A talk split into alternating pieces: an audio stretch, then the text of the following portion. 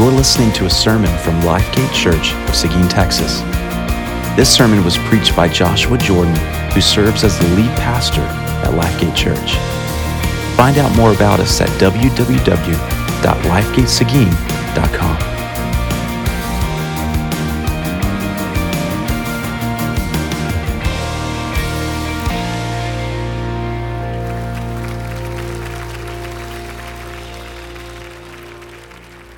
If you have a Bible with you, if you'll make your way to the letter of Galatians, today we're in Galatians 4. We're going to be looking at verses 1 through 7. If you're a guest with us, one of our things that we most commonly do is make our way through a book of the Bible. We feel like that is the most helpful way to, to hear from God and to really to interact with his word. And we've been making our way for several months now through the letter of Galatians. And today we're in Galatians chapter 4. We're going to be looking at verses 1 through 7. And I want to invite you to follow along now as I read God's holy, inspired, and authoritative word. Paul writes in this section I mean that the heir, as long as he is a child, is no different from a slave though he is the owner of everything. But he is under guardians and managers until the date set by his father. In the same way, we also, when we were children, were enslaved to the elementary principles of the world. But when the fullness of time had come, God sent forth his Son, born of a woman, born under the law, to redeem those who were under the law so that we might receive adoption as sons. And because you are sons, God has sent the Spirit of His Son into our hearts, crying, Abba, Father. So you are no longer a slave, but a son. And if a son, then an heir through God. God bless the preaching of His word. In his classic book entitled Knowing God, which I believe has sold over 2 million copies, author J.I. Packer begins one of his chapters with this question What is a Christian? He goes on to answer the question can be answered in various ways, but the richest answer that I know is that a Christian is one who has God as Father. So, to answer that question, what is a Christian? Dr. Packer would say that question can be answered in many ways, but the richest answer is that they know God, that a Christian is one who knows God as Father. He goes on to say this a little bit later in that chapter. When you want to judge how well a person understands Christianity, find out how much he makes of the thought of being God's child and having God as his Father. If this is not the thought that prompts and controls his worship and prayers and his whole outlook of life, it means he does not understand Christianity well at all. Now, he's not saying they're not a Christian, but he's saying if that thought of calling God Father and knowing that we are his children, if that is not the controlling thought, then we don't understand Christianity as well as we ought. And so here is his recommendation. Our understanding of Christianity cannot be better than our grasp of adoption. Our understanding of Christianity cannot be better than our grasp of adoption. So here's the question this morning I want to begin with Do you understand what it means to be adopted by God and to call him Father? If Dr. Packer is right, and I believe, as we're going to see in this text this morning, that he is right on point, that our understanding of Christianity cannot be better than our grasp of adoption. Do you understand. No matter how long you've known the Lord, whether you are a new believer, you are a seasoned believer, or you're here this morning and you are still trying to understand what Christianity is all about? Do you understand what it means to be adopted by God and to call Him Father? You see, by failing to understand what it meant to be adopted by God, those in the church of Galatia were tempted to desert the God who called them by his grace. Go back to chapter 1 and look at verse 6. This is why Paul is writing this letter to this church. After preaching the gospel to them in less than a year's time, he then writes them this I am astonished that you are so quickly deserting him who called you in the grace of Christ and are turning to a different gospel. Why? Why would these who heard about the gospel and even are professing Jesus as their Savior, why would they begin to desert the God who called them by His grace? Well, I think the answer lies here in chapter 4, verses 1 through 7. They did not understand what it meant to be adopted by God and to call Him Father. So, my aim over these next few minutes with you is to focus on what it means to know God as Father. Our outline for this morning is this we're going to break down this passage into three parts. We're going to see a childlike condition, verses 1 through 2. God's decisive action, verses 3 through 5, and our experience of adoption, verses 6 through 7. So let's begin. Look again with me at chapter 4, verses 1 through 2, and we see this childlike condition that Paul speaks of. Now, to understand what Paul means, we have to begin back in chapter 3, verse 23. Remember, we have chapter and verses. That's not how it was written. This is a letter. So, what he's writing here at the beginning of, of, of, chapter 4 flows out of what he just said. So, it can almost seem abrupt when we started. I mean that an heir, as long as he's a child, and you're like, well, okay, Paul, what do you, what do you mean by that? Because he's still continuing on in a thought. So, let's get a sense of the context. Go back to chapter 3. I want to read verses 23 through 26 and then 29 into chapter 4, verses 1 through 2 again. Paul writes in verse chapter 3 verse 23, "Now before faith came, we were held captive under the law, imprisoned until the coming faith would be revealed. So then, the law was our guardian until Christ came in order that we might be justified by faith. But now that faith has come, we are no longer under a guardian. For in Christ Jesus, you are all sons of God through faith. Now skip down to verse 29. And if you are Christ, then you are Abraham's offspring, heirs according to the promise. I mean that the heir, as long as he is a child, is no different from a slave, though he is the owner of everything.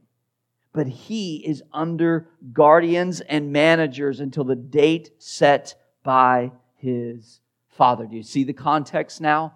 Verses 1 through 2 are a bridge that are moving us from what Paul just said in chapter at the end of chapter 3 into what he's going to say next throughout chapter 4.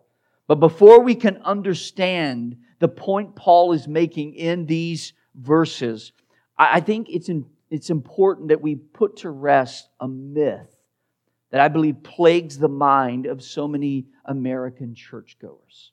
So we must clear this away before we can go any further. What is that myth? The myth is that everyone on the planet is a child of God. You've probably heard that said. You may say, well, yeah, that isn't that true? That is actually that idea is actually called the universal fatherhood of God. And I think what it's getting at is something important, but we must make a distinction and differentiate between what it means that, that people are created in the image of God, and we must distinguish, distinguish that between what it means to be children of God. See, what people mean when they said everyone is a child of God, what they're meaning is everyone was created in the image of God, created by God in the image of God. Therefore, everyone on the planet who's ever lived is then has equal dignity, value, and worth. But we must not confuse the image of God with being children of God. We, we must not confuse those two. Failing to make the distinction between being made in the image of God and being adopted by God. Listen, if we don't make that distinction, we can actually undermine the core message of the gospel. Why do I say that? Look back at chapter 3, verse 26. For in Christ Jesus, you are all sons of God. So those who are in Christ Jesus are sons of God. Look at verse 29.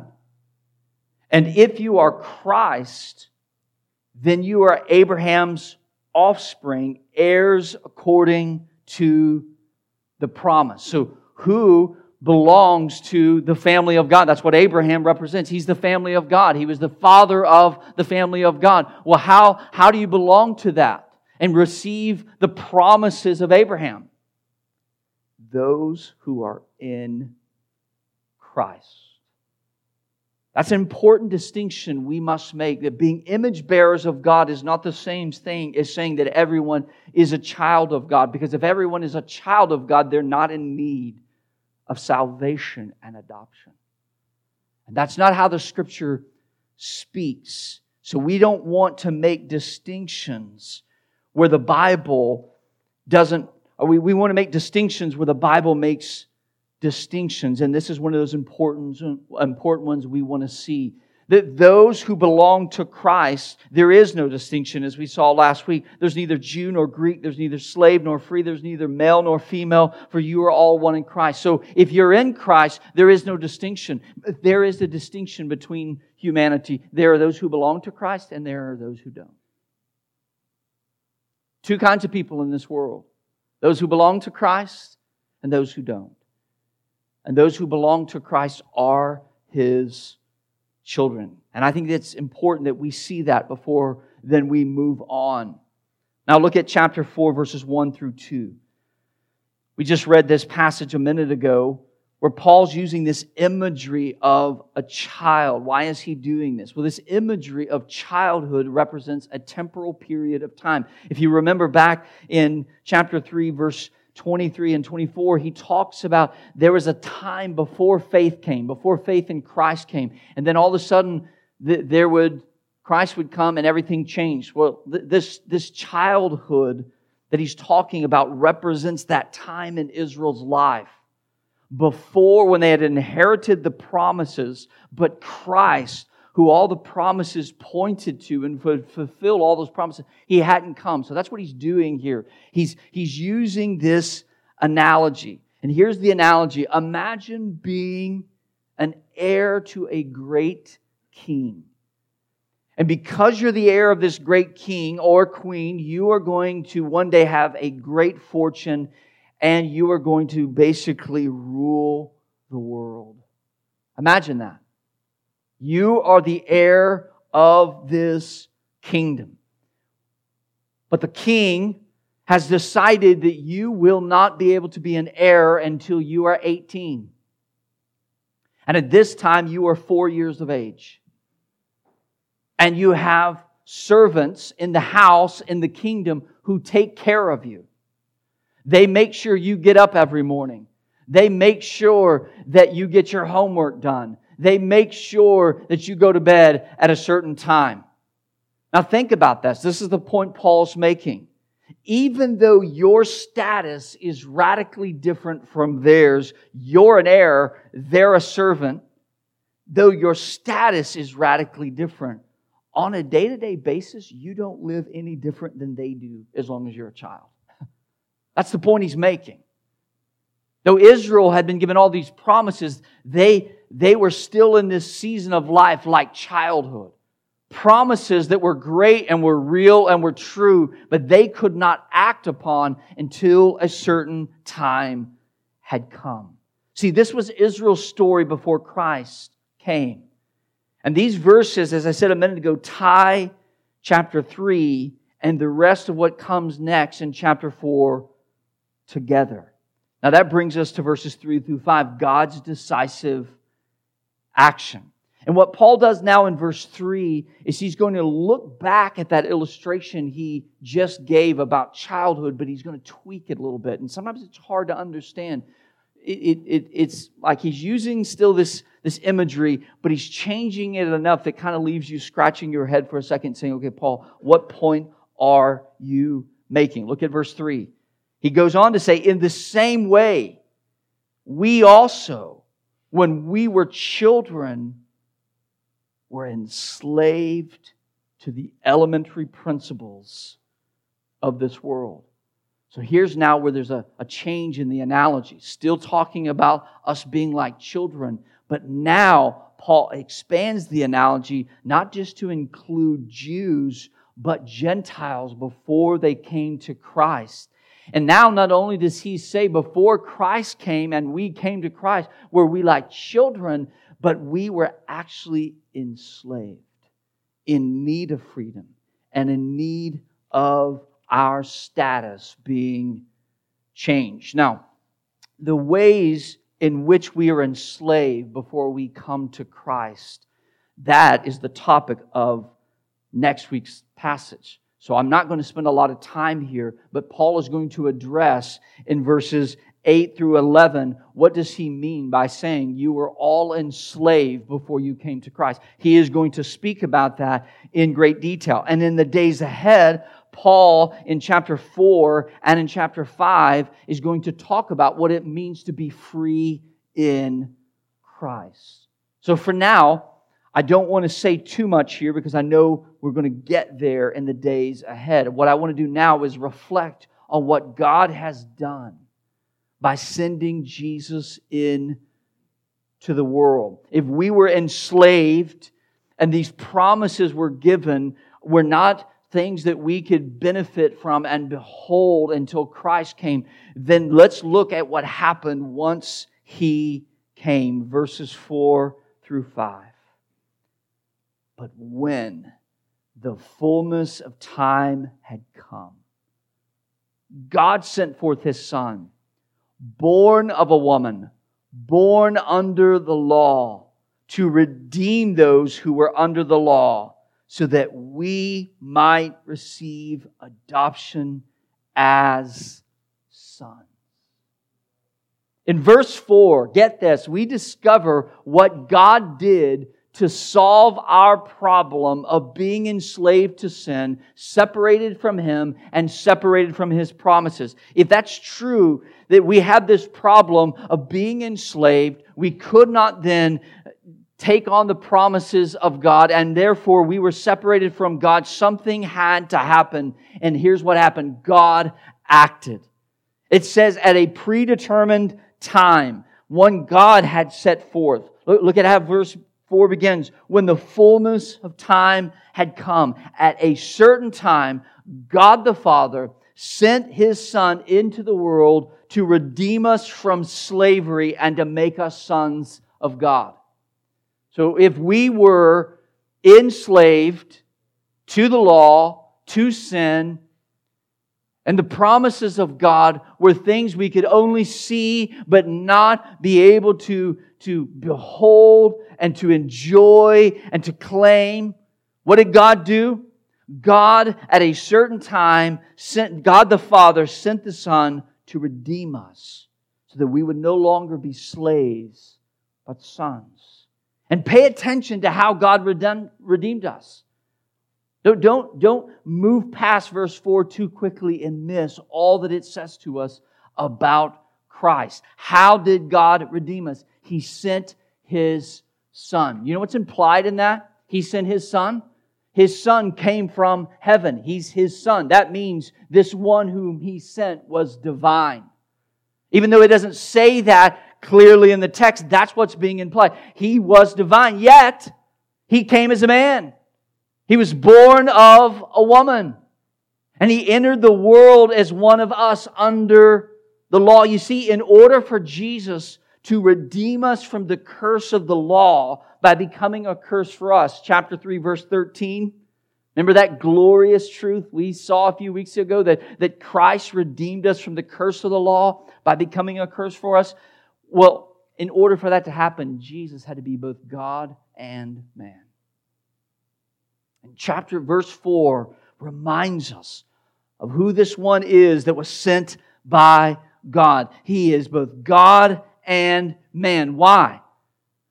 He had to be perfectly obedient to redeem us from the curse of the law. How could one who was a lawbreaker redeem us from the curse of the law? So he had to be perfectly obedient to redeem us from the curse of the law, but he had to be able to die in the place of lawbreakers. See, he had to be both God and man. And verse 5 tells us why God sent Jesus into the world. He tells us in verse 4 how he came. He came from heaven, born of a woman, born under the law. But why did he come? To redeem those who are under the law, so that we might receive adoption as sons.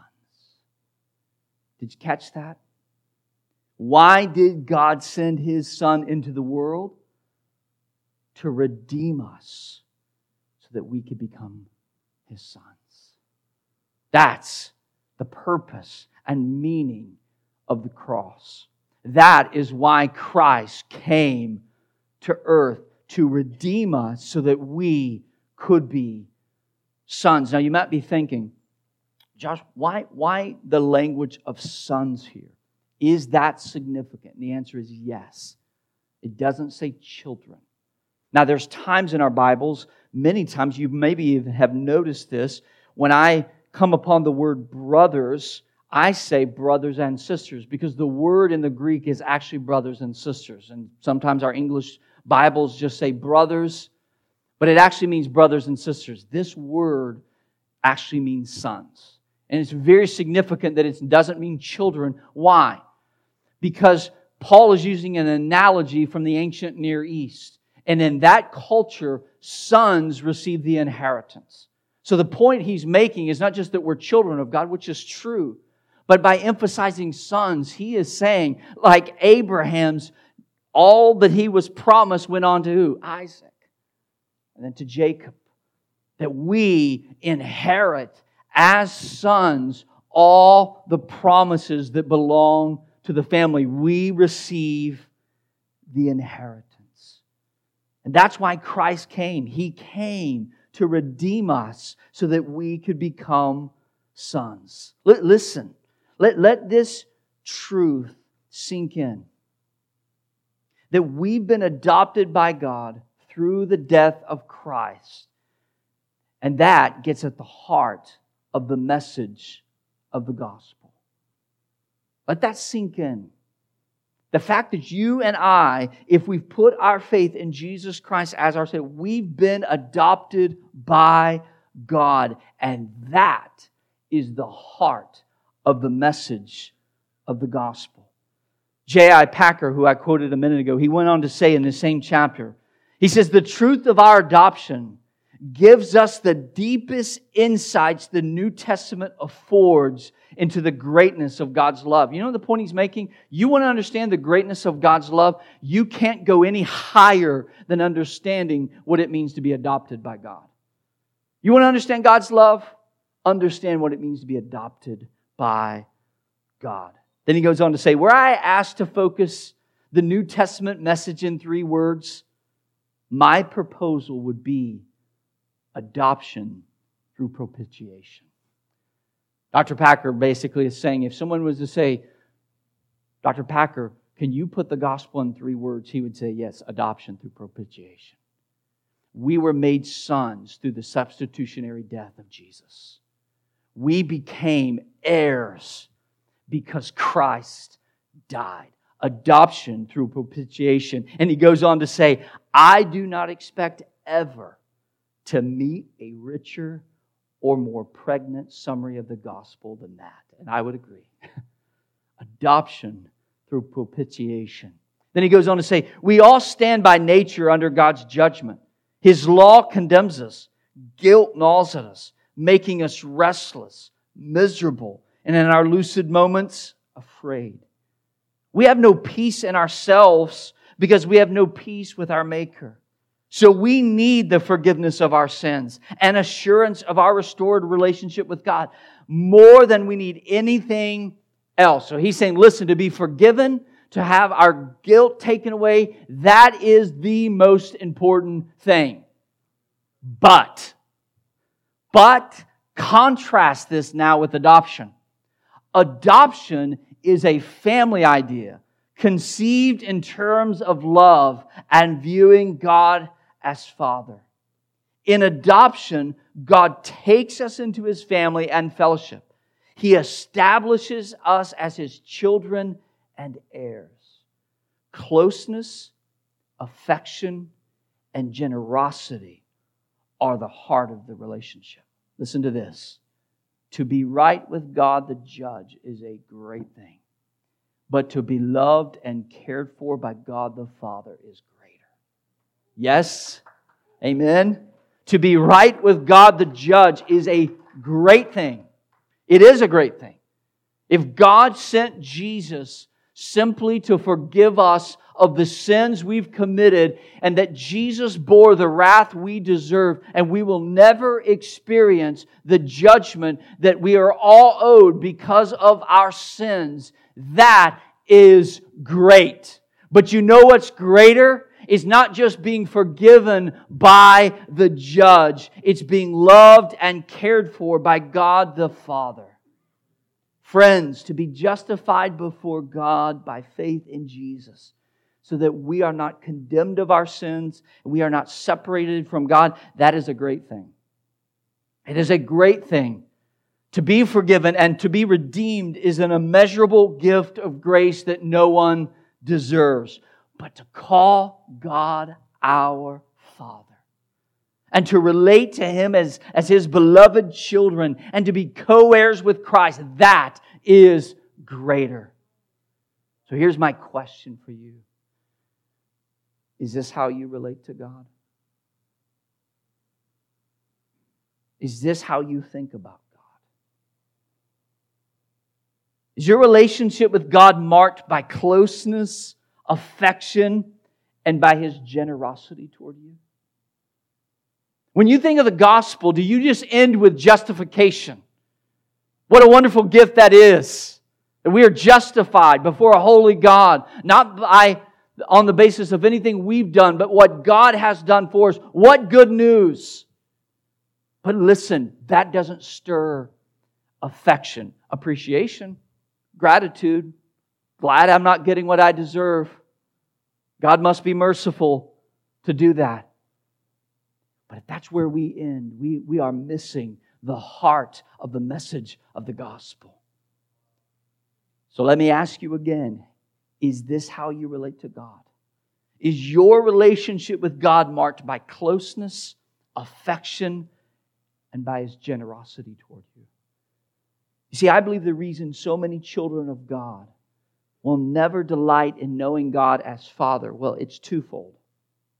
One of the reasons there are many Christians who will never delight in knowing God as Father is because they've never reflected on what it means to be adopted by God. We've not spent enough time thinking about this truth that is very clear here in Galatians 4 1 through 7. Paul has talked in great detail already about what it means to be justified by faith, but he doesn't stop there. He begins there. You have to begin there, but he doesn't end there.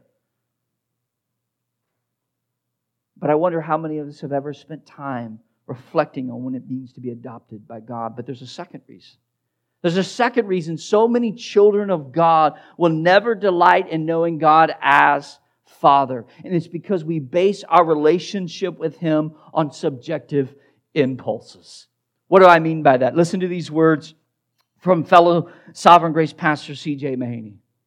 He says, We have an impulse to look within to find a reason for His love because we have an arrogant desire to be worthy of His love. We want to find in ourselves some reason to be deserving of His love. It is a false hope that we will discover something within us that incline God to love us. There is not a thing within us that incline God to love us. The more you look within, the more you will discover reasons for Him to correct you not to love you. And I think this forms the daily challenge for each of us theologically and personally and uh, experientially. How can I be certain of His love for me since I'm unworthy of His love? Have you ever wrestled with that? Ever felt that? CJ goes on to say this passage protects us from the arrogant, futile impulse to look within to find a reason for God's love towards us. Because this passage directs our gaze away from ourselves and outside of ourselves to the heart of God, to the initiative of God, and the decisive action of God revealed in verses 4 through 5. This passage, CJ says, is the theological remedy for our subjective impulse. What do we do when we are tempted, which we most likely are? You have probably been tempted many times to feel this way. What do we do when we're tempted to look within and say, I am such a wretched person. How in the world could God love me? You know, I'm certain that He must not. He must not have any affection for me. How could he have affection for me? I can't stand myself. How could God love me? And the remedy is that we take our eyes off ourselves, we stop looking in ourselves, and we look beyond ourselves to God and what He has done, His decisive action. And that's what we see here in verses 4 through 5. God did something. God did something that had nothing to do with how wonderful we are, how amazing we are, how worthy we are. God did something. And when we look at it, it puts the subjective impulses to death.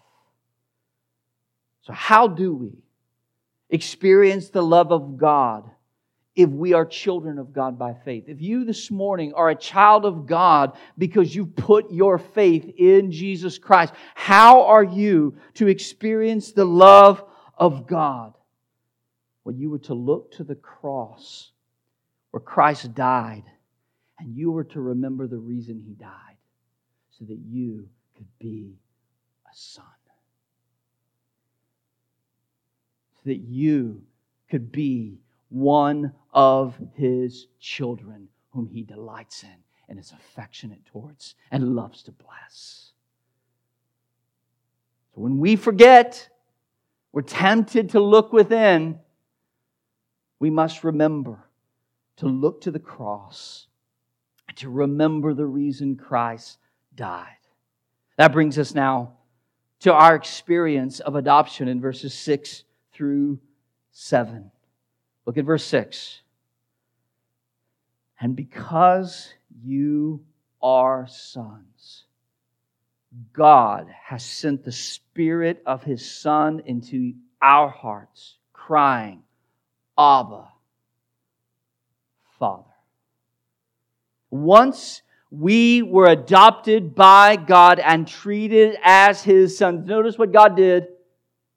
God sends His Spirit into our hearts so that we will call Him Father. Do you, do you notice what God has done in this passage? Take this in. Not only did God send His Son in order to make us sons, He sends His Spirit to enable us to call Him Father. How amazing that God would send His Son so that we could be called sons. That He would send us His Spirit so that we could call Him Father. Now, did you notice something? Did you notice how all three members of the Trinity, both Father, Son, and Spirit, are involved in our adoption? Don't move too, pa- uh, too fast past that. And did you notice who initiated all this activity? God the Father. God the Father did. And why did He send the Son? And why did He send the Spirit? So that you and I could know Him as Father. God the Father sent the Son and sent the Spirit for what reason? So that we could call Him our Father. That is the good news of the gospel. Now, what difference does this make to call God our Father? Well, Paul answers that in the last part of this passage, verse 7. So you are no longer a slave, but a son. And if a son, then an heir through God. The point being made is this because we are sons and no longer slaves, we should relate to God as those who received his favor and reward. That's how we ought to relate to God. So, what difference does it make to view God as Father and not just as Judge? Is not just a holy, merciful, gracious God, but actually as Father. How do we relate to Him? We relate to Him as one who has already received His favor and reward. You see, instead of basing our relationship on law keeping, which is what the Galatians wanted to do, we must base it on the fact that we are His children whom He delights in. That's how we ought to relate to God. Not as one who's got this list of all the things that people could do wrong, and every time we do wrong, check, check, check. He's a father who delights in us and who has already promised rewards to us. See, the mistake that the Galatian church made that caused them to drift away from the God who called them by his grace was this it was their failure to relate to God as their Father and to forget their adoption. That's the lesson for us to learn. If the Galatian church could hear the Apostle Paul preach, I'm sorry this morning you have to hear me preach. Wouldn't you have liked to have hear, heard the Apostle Paul preach? They heard him preach the gospel, and they're tempted to one day walk away and begin to add works and law keeping to the message of grace. Why? Because they forgot that God was their Father and that they had been adopted. And if that's true for them, it can be true for us. We can be tempted with the same things to forget these two glorious truths. Our God is our Father if we belong to Christ. And because He's our Father, we, we relate to Him that way. We're His children. We've been adopted. So, how do we avoid this error? Look again at verse 7. He says, You are no longer a slave, but a son, and if a son, then an heir through God. I think in that last statement, we are an heir through God. We, we find two practical things to hold on to and to remember in order to keep us from falling into this same temptation that the Galatians fell into. What are we to remember? We are to remember we are heirs of God and that we are heirs through God. We are heirs of God and heirs through God. What do I mean by that? Is that just a, a, a few changing? Is that just semantics here? No. There are two things we must see. First of all, we're heirs of God. Notice the whole point Paul's making. Those who are the children of God receive the inheritance. What's the inheritance? The inheritance wasn't just land given to Abraham. The inheritance isn't just heaven. The inheritance we've been promised by God the Father is to experience Him as Father. The inheritance is God Himself. That's the inheritance that the one who made us, we get to know personally and relationally and affectionately. That's the inheritance. The inheritance we've been promised by God the Father is to experience Him as Father. And we can only experience Him as Father because Jesus the Son revealed Him as such. Have you ever thought about this? Where do you see in the Old Testament God being called Father? He's Yahweh. A name Israelites barely even wanted to put on their lips. He was revered, but you didn't call him father. Jesus comes as the son, and now everybody says he's a father. See, that's the nature of the new covenant. That God is our father, but we wouldn't know that until Jesus the Son revealed that to us. And we can call God the Father even though he is mighty and he seems distant and, and, and when we really think about him, he seems beyond our understanding and utterly intimidating. But guess what? Because the Spirit of God is at work in us, we can now relate to Him as His beloved children. So put that together and think about this. We know God is Father because of the Son and the Spirit. Sadly, in many evangelical circles today, the thought of God being tri- triune is necessary for orthodoxy, but it seems totally irrelevant to the day to day how we interact with God.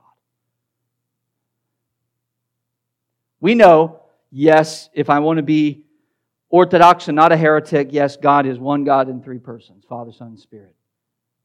But I've often wondered this what difference would it make to most Christians if God were not triune at all? And my concern is it would make no difference at all. See, knowing God as Father requires us to relate to God as triune. One of the reasons we don't rejoice in this truth of calling God Father is not only because we haven't studied the doctrine of adoption, we are unfamiliar with the triune God. We just call God God. But He's Father, and He's Son, and He's Spirit. And that's not some complicated thing that's meant to be like, man, I, I can't get my mind around it. That's one of the things about Christianity. I, it just makes it hard to explain. It, it's not meant to be something we're to figure out. It's meant to be something we delight in. Yet we don't delight in it. And we wonder why we relate to God in such a distant way. I want to encourage you, if you are unfamiliar with the importance of the doctrine of the Trinity. I want to encourage you to give thought to it, give time to study it. And do, do it for the purpose of not just saying, oh, okay, now I better understand. Now I have an analogy to explain it. No, so that you can say, oh man, what kind of God you are. The fact that you're Father, the fact that you're Son, the fact that there's, there's the Spirit of God, and what all they do and how they do it together, and yet they're one God. Man, that is amazing. It shows us how relational our God is. He wasn't relational when we showed up. And He didn't create us because He was needy. And He didn't start loving when Adam and Eve came. He's been loving His Son for all of eternity. He is a God of generosity and love. And He's always been that way. And because we don't think of those things, we think, well, God only started loving when we showed up. We wonder why we're so man centered sometimes and we don't see God in a greater way because we're ignorant of such important truths like the Trinity. So we're heirs of God, but we're also heirs through God. Friends, adoption is a gift of grace. That's the point we are to see in this passage. Adoption is a gift of grace. Becoming a child of God is the result of divine initiative. Look at this passage once again. What here in this passage did anyone do? They brought their sin to the table. God sent His Son. God sent the Spirit. God adopted us.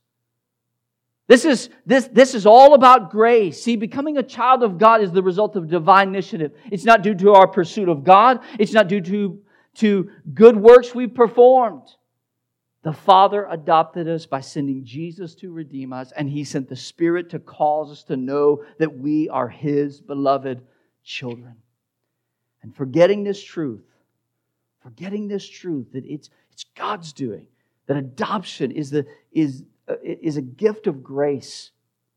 The Father did this, the Son did this, the Spirit did this, and we are the recipients. Forgetting that will leave us vulnerable to legalism and subjectivism. Or we measure the weight of God by, well, I, I think I did well today. See, the Galatians were tempted with all of these things that they're wrestling with because they forgot these truths. That's why we need constant reminders of what God has done for us to make us His own. And one of the most helpful reminders of God's grace that we have is communion. God knows we're forgetful. And God knows that every time we turn around, we're checking the, the wind and we're nasal gazing And we're always worried about how, well, am I loved? Did I do enough? And God says, let me remind you. Let me remind you. Look to the cross and the reason I came. It's to make you my beloved children. Let's pray. Father, we thank you for this wonderful reminder of what it means to be adopted by God. I pray that there are any here this morning that are not aware that though you created them, they are separated from you until they put their faith in Christ, repent of their sin, and receive the gift of adoption. There anyone here like that this morning, Lord, I pray that you would first show them that the reason they're here was, was by divine initiative. You brought them here to hear this message, and I pray that they would not leave here this morning. Even if there's a lot of questions they still have, they would not leave here this morning without wanting to know more and ultimately responding to this wonderful truth. Lord, I pray for all of us who have put our faith in Jesus, but we are tempted to forget. We are quick to forget. Lord, thank you for this reminder in your word. And now we thank you for this reminder of the bread and the cup. May you use it, may you bless it, so that we can be reminded that our relationship with you is not based on what we've done, but on what you've done for us. And may we come to this table delighting in our Father and remembering who we are as your children. We pray this in Jesus' name. Amen.